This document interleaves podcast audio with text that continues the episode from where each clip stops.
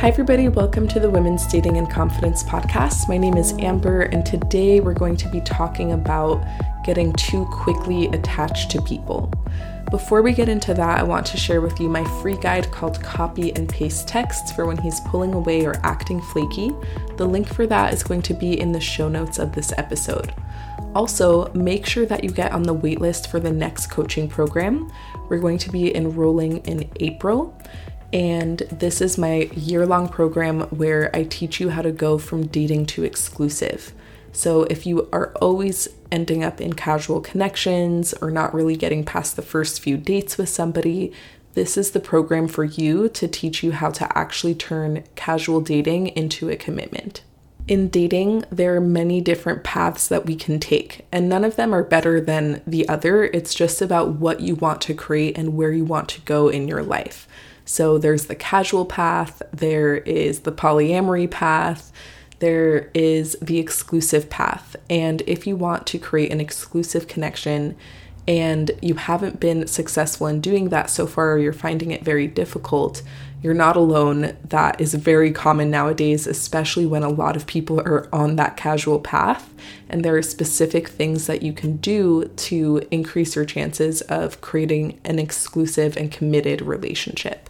In addition to the dating dynamics piece of the program, we start at the foundation. We start with creating a rock solid mindset so that you can have fun in the process and be resilient in the process as you're connecting with people in a vulnerable way. And then we go into your life, your foundation outside of dating. So, creating fulfillment outside of your experiences in dating and the people that you're meeting. And then we go into the dating dynamics and the actual journey from dating to exclusive. I think about this every week because I have a lot of hobbies and I spend hours dancing every week. And now I'm getting into rock climbing. And you know, I had my whole like powerlifting phase and like all of these random things. So, when I'm doing these things and I'm getting instruction on these things, I'm marveling at how much detail and dedication and instruction goes into learning something. Like, even with Zouk dancing, I've been dancing for two years, and in the workshops that we do in the classes we do, we're still learning how to do the basic step because there's so much nuance in it and it's actually more challenging than you think. But, anyways, the point is, on one hand, we did kind of learn it the first time we ever did it, and then we are still learning it two years later, three years later. I'll probably never stop learning how to do the basic step. And that, of course, goes for everything else that we're learning in Zouk as well.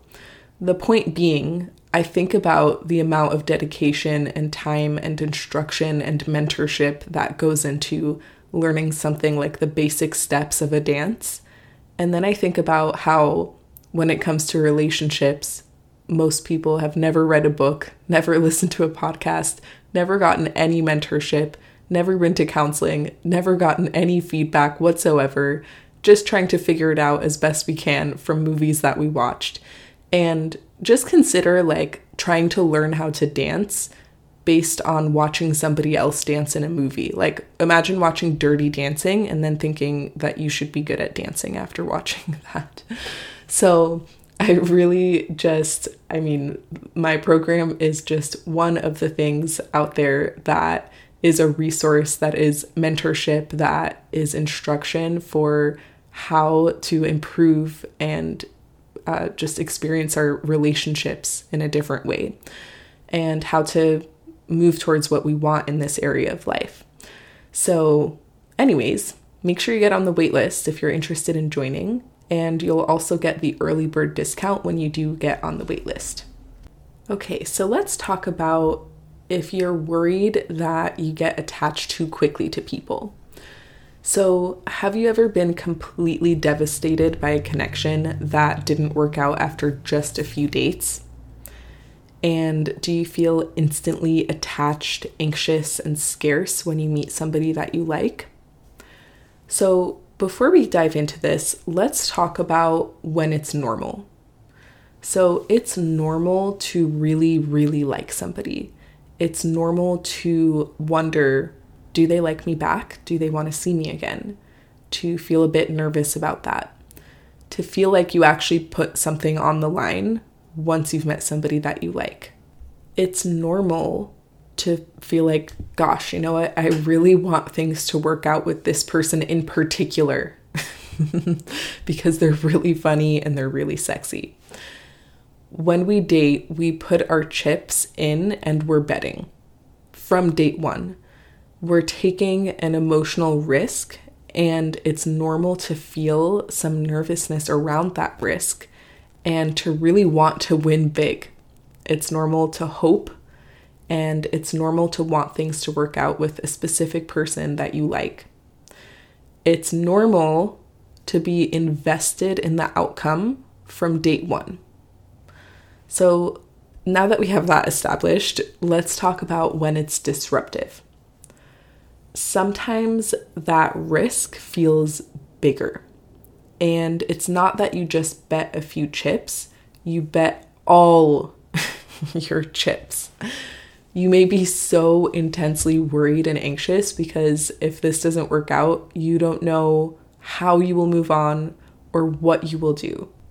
You feel like you would lose all hope if things did not work out for you, and you actively spend a lot of time worrying and ruminating about things going wrong, and at the same time fantasizing about how all of your problems will be solved if things go well. You obsess over getting it right and trying to control the outcome. You think that if things don't work out, that it would represent something awful about you, about your future, or about the world of dating in general. And this level of attachment and anxiety is disruptive. It makes dating feel like a roller coaster.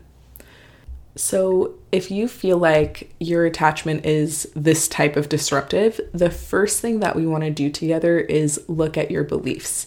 So, you may have heard these from me before on the podcast, but there are three core beliefs that create a magnetic dating confidence mindset.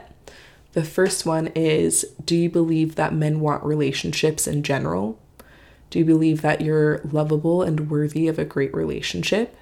And do you think healthy relationships are the most extraordinary experience available to us? Basically, do you think relationships are awesome?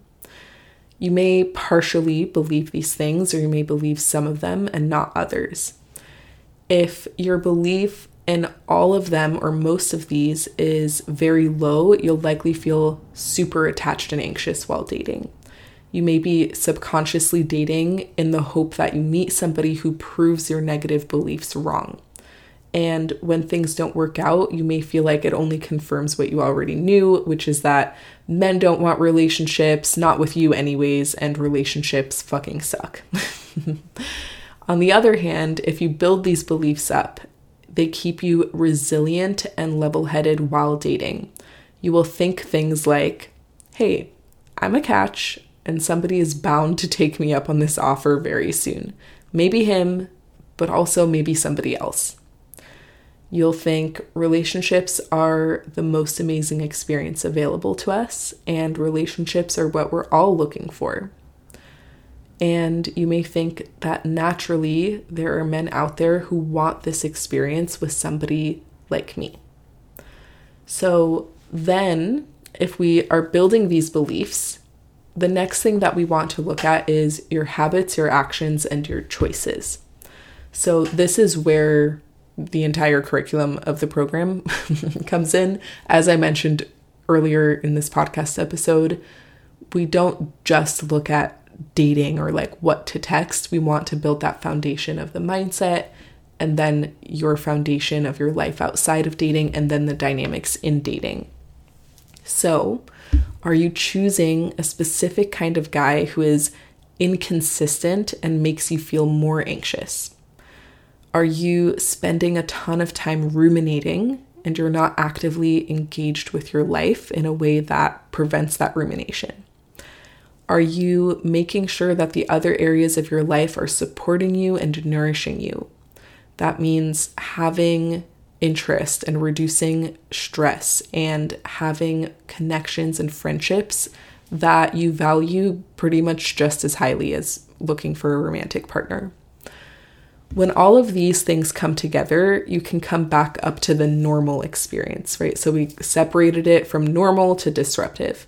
So when it's back to normal, yes, you'll still be excited, you'll still be hopeful, you may be a bit antsy, but it won't ruin your life. you won't feel like it's all or nothing, and it will feel like a part of your life that you can enjoy, including that little bit of anxiousness. All right, everybody, thank you so much for listening today. Again, if you are interested in working together, we're enrolling in April and we're just going to work on things one little shift at a time. I have worked with so many people at this point, so whatever stage you're coming in at is perfectly acceptable. Whether you're just getting started with getting back out there and dating, or you're already deep in a situationship and you need help with that, wherever you're at is good. And the program is personalized to meet you there. We work together in small groups and there's one on one sessions. So you will really get the feedback that you need to be able to make those little shifts that lead you to an exclusive connection. The link is in the show notes, and I will see you next week. Have a great day.